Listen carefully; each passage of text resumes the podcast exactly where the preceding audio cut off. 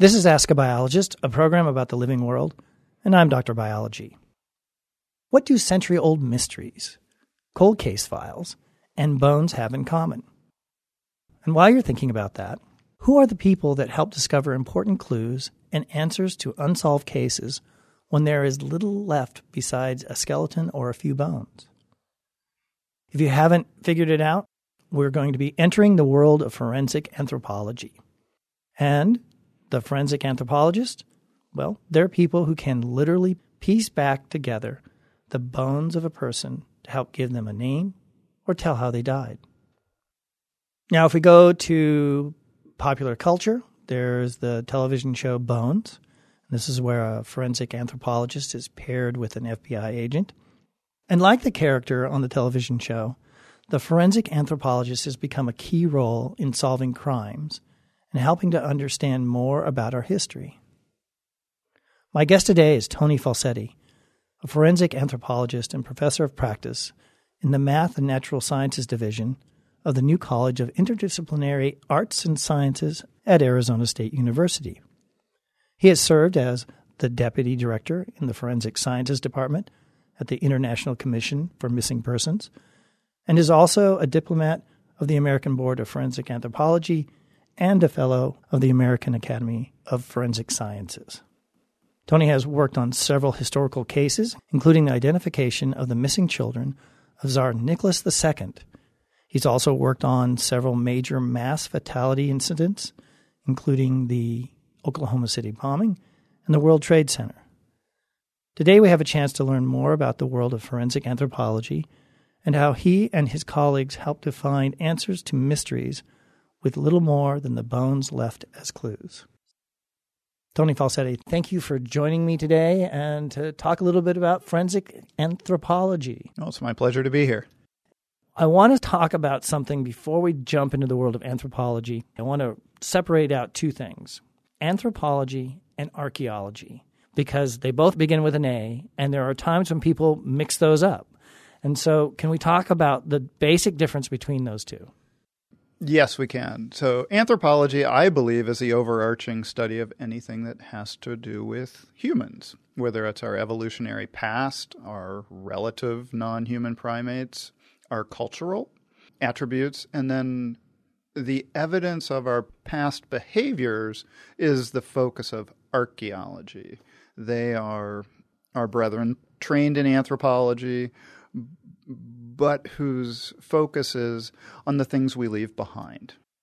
So the reason why I think there's some confusion is you're often working in the same place.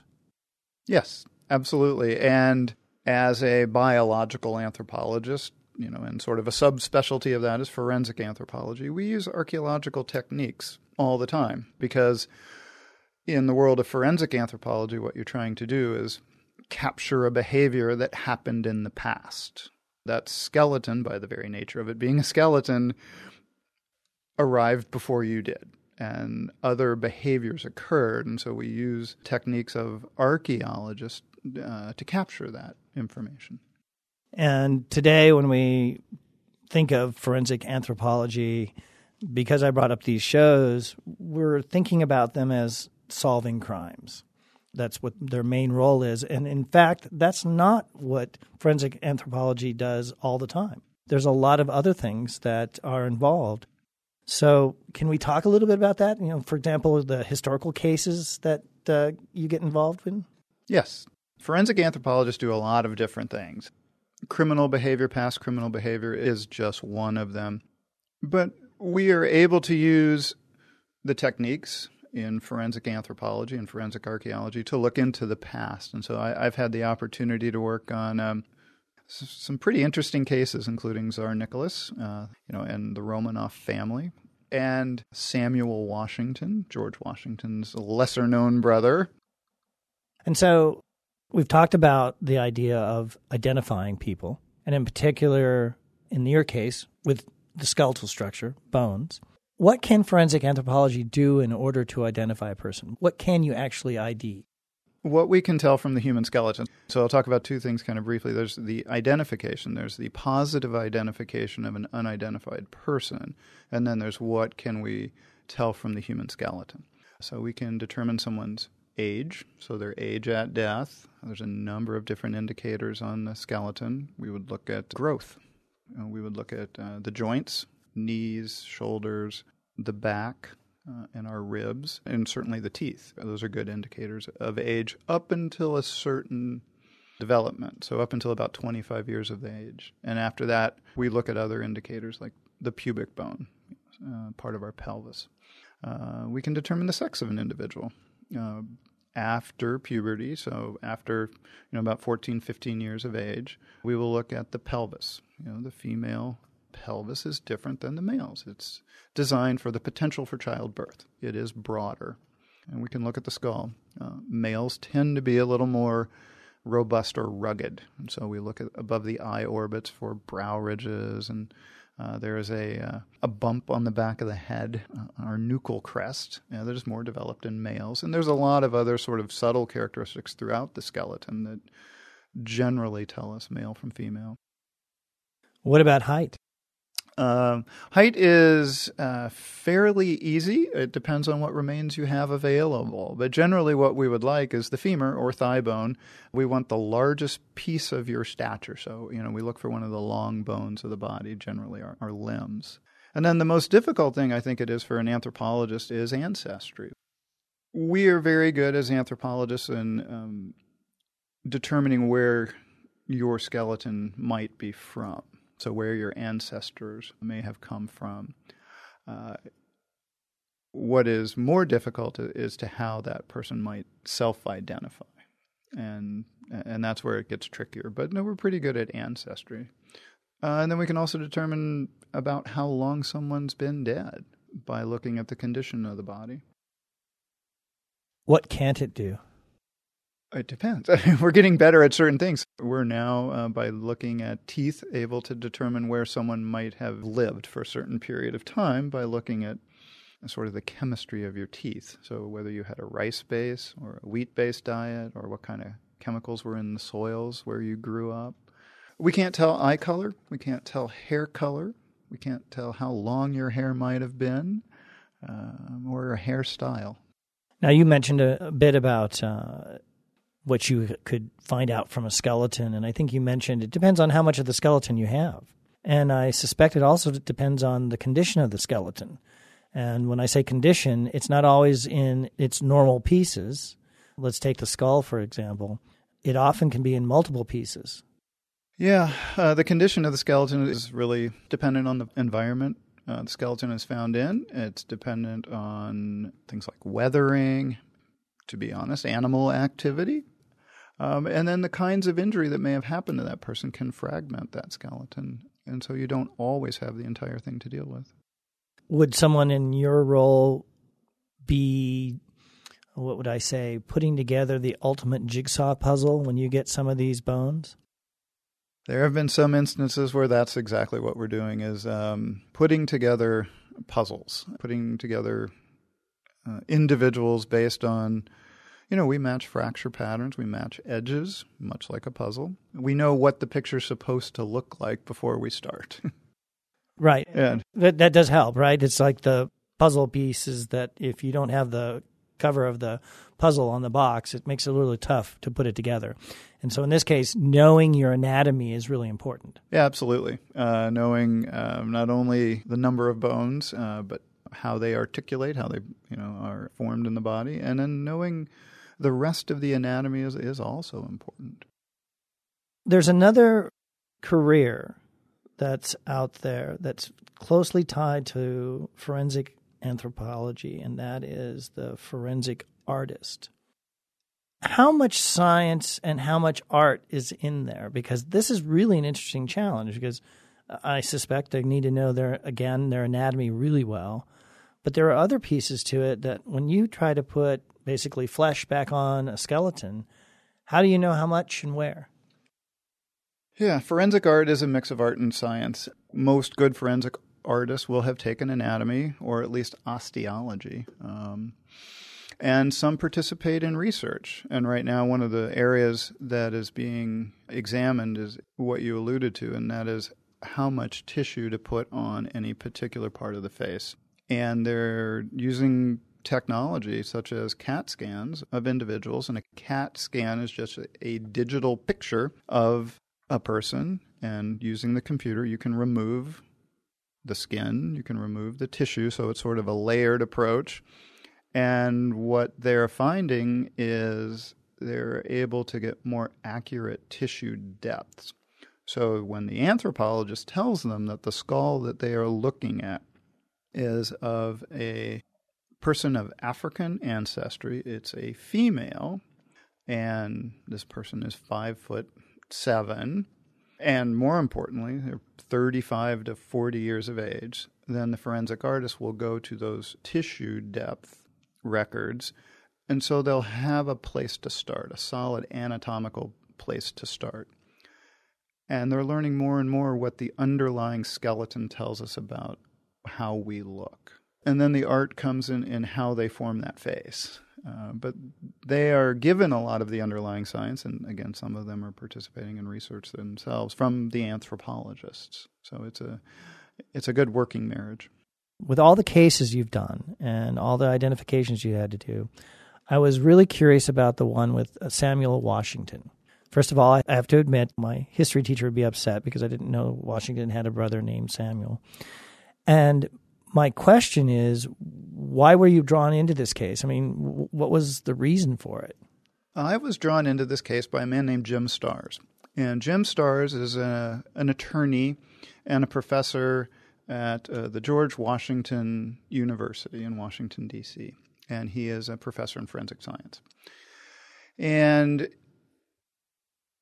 this instance, this case, if you will, was they had essentially had lost track of George Washington's brother Samuel. They believed he was buried on this particular piece of property uh, just outside of well Virginia, so it's just in in uh, West Virginia across the Potomac uh, in Washington County. Uh, the Washingtons had had quite a bit of property in Old Virginia before it became divided into two states, and um, uh, there was an issue with the property you know, it was designated historic, and there were some financial issues. So the goal was to find the remains of the president's brother. And it was fascinating from the perspective of not only sort of uh, historic archaeology, but forensic anthropology. One of the things that we discovered uh, was that the historic cemetery uh, had clearly been moved over time. Because when we were there, there was a cemetery. It had a wall, a stone wall around it, and inside the cemetery were headstones. This should have been a very simple exhumation. We exhumed the one that was believed to be Samuel Washington. There was literally no body there. Uh, there was no coffin hardware, no evidence uh, that that was actually a burial. And so, well, if he wasn't there, we moved to the next. And what we discovered was that there were no bodies under those headstones. So then we brought out the ground penetrating radar. So from you know a technological point of view, we put everything we had into this, and we ultimately found all the skeletons, but they were 20 meters away, all of them. So either what we believe is the wall was put up well after those bodies had been buried, and the headstones were probably lying, you know, downslope from where they were uh, originally. So they built this historic cemetery and put all these uh, stones up, but there was no body under them. So it was intriguing, and you know, the fun thing about the historic cases is there's there's generally not any real criminal issue. It's more a matter of using forensic sciences to address historic questions you know, we worked closely with the Armed Forces DNA lab, and they were able to extract uh, DNA from, you know, just small finger bones, which they hadn't done before prior to this. So, you know, each one of them, you sort of contribute a little bit to either the methodology or the technology of forensic science. Right. I can see it. Uh, it would be, um, what is it? Solving a mystery. Yeah. Yeah. You know, solving a mystery or contributing to the historic record. And that was very similar to the Tsar Nicholas because the Tsar and the majority of his family were recovered in 1995. But there were two people missing, and that was believed to be Anastasia and Alexei. And so for years, there's been this uh, sort of myth that the two youngest bodies were, were blown up, they were, they were burned um, in their entirety. And, you know, this you know gets built into the historic record. Disney makes movies about Anastasia. Uh, Anastasia escapes and lives in Charlottesville, Virginia, as Anna Anderson. And so you know one of the satisfying things about that case was actually finding those two young bodies in 2007, only about 90 meters away from where the first nine were found. Righting a historic fallacy in that instance. Do you have a particular favorite way of identifying a body? Is there something that you go to almost immediately? It's not necessarily the answer, but it's something that you just find works really well. Frontal sinuses. And I'll tell you why. The sinuses above our eye orbits, uh, you know, we have sinuses throughout our face, in our cheekbones, and in our forehead, so that when we have a sinus infection, that's where the pain is. Frontal sinuses are the anthropologist's fingerprints, if you will. We believe them to be unique, although we obviously haven't sampled all of them in the world. And I go to these in many mass fatality situations because we have ante mortem records of the people that we believe to be missing or killed, for an example, in a plane crash. And just sorting through the frontal sinuses is a very quick way to either exclude someone and then include just a handful of people where you can study it more carefully. Oh, I, I never knew that. Yeah, they're really intriguing, and there's been a lot of work done. And because we obviously don't know all of the patterns, we've applied some different statistics to that so that we can be more accurate in our estimations. Let's talk a little bit about um, bones in general, and actually, bones and teeth. Okay. Okay. A lot of people think teeth are bones, and they're not. They're not. Uh, one of the biggest difference between them is the dentin. They they both have calcium. Right. And you mentioned that's one way that you can figure out sometimes where people have been living. Yeah. Okay. So um, during dental development, prior to age of six, we choose the age of six because that's when you get your first permanent molar. So every organic compound that you've taken into your system, whether it's through your diet as being rice based or wheat based, or depending on where you live. If you're living in a um, an area that used to be highly volcanic, it's going to certainly have a different soil composition than the southeastern part of the United States. And this chemical isotopic signature gets bound up into the sealed part of the tooth. Isotopic? Isotopes are just sort of the chemical signatures of anything. So, for example, the soil by your home might have a certain chemical signature, which means it has a certain amount of, we'll say, iron or iron materials, so ores, things like that.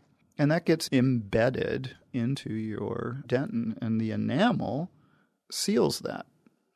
And so, if you were to move, well, there's about six more years until the 12 year molar comes in you know, if you moved across the world, we'd want to sample both of those teeth because they will likely have different signatures. Oh. And then back to bones, we have a question that comes to ask a biologist a lot. And that is how many bones are you born with versus how many bones you have today? So now I'm going to go the easy route here. I'm going to say how many bones the typical human body has is 206. And this is a number that most people will be able to remember from now on because each of your ears has three tiny bones in it. So if we take those three bones out, which typically would fall out if the skeleton is a typical skeleton, you have an even 200. So that's the easy one. So I'm going to leave the hard one for you. Okay. How many bones are you born with? I think the most honest answer is what do you consider a bone? because I've seen numbers of, you know, uh, 450. It's like, well, okay, but it's it's really, you know, at birth, you know, we're basically a, sort of a cartilage model of what our bones are going to grow into. And, and one way to tell is if you find a baby, ask permission, and see if it'll stand up, and it can't because it doesn't have a hardened skeleton yet. So generally at about six months when they start to roll over well that means their upper body is developed. And so the humerus or the bones of the upper arm are calcifying and turning to bone. When they pull themselves up between 9 and 12 months and they start to take those steps that's an indicator of what's going on in the, the lower part of their body. Their skeleton is beginning to calcify or ossify and become bone. Right. Becoming hard rigid. Yes, yes. Right. And it makes sense that, uh, it, especially for childbirth, giving birth, uh, to have something that isn't quite so rigid going through the birth canal. Right, that would that would complicate things greatly. Yes, it would. Right. So there, the answer to this big question that everyone wants to know is how many bones are you born with? Well, it could be a wide range, but again, as you said, it's the definition. Are we going to actually say calcified bone? Right. Do you have calcified bones when you're born?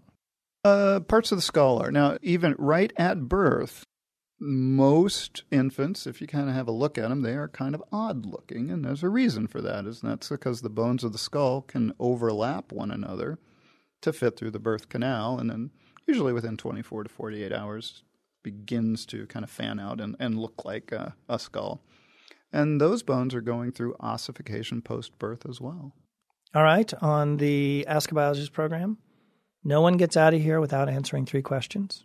So I'm going to get started. Okay. The first one is When did you first know that you wanted to be a scientist, or in your case, a forensic anthropologist? It was my junior year of college. I took an interim course uh, in between two terms in it was called Human Identification, and this was at the University of Tennessee in Knoxville. And this course was taught by a man by the name of Bill Bass and Bill Bass was the state forensic anthropologist. Uh, prior to that, I was a political science major, pre law, and I took this class, and it was less about the skeleton and the anatomy, but more the uh, the ways in which science could be used to answer questions. And he was very good at communicating this in a compressed period of time. From that course on, I became a human biologist, anthropologist. It really was just that one course that really swayed me in this direction. Wow.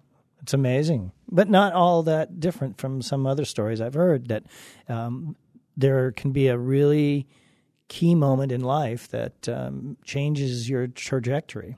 So let's move on to the next question. Okay.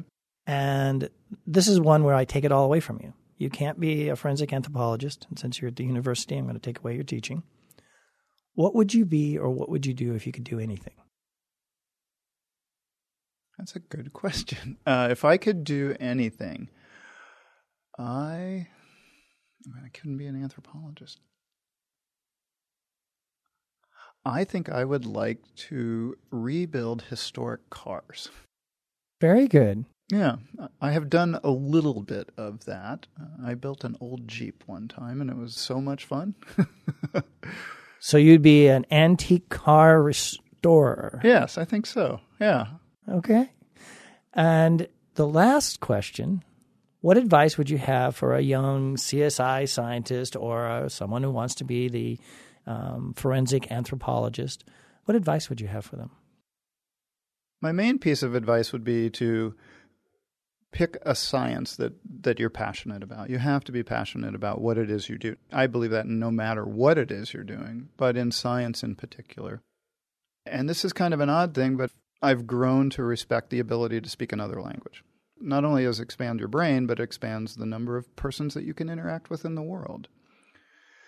It is true that the language of science is primarily English. However, speaking with colleagues about topics in, in their own language is a uh, is a wonderful thing to be able to do because it expands beyond the written, if you will.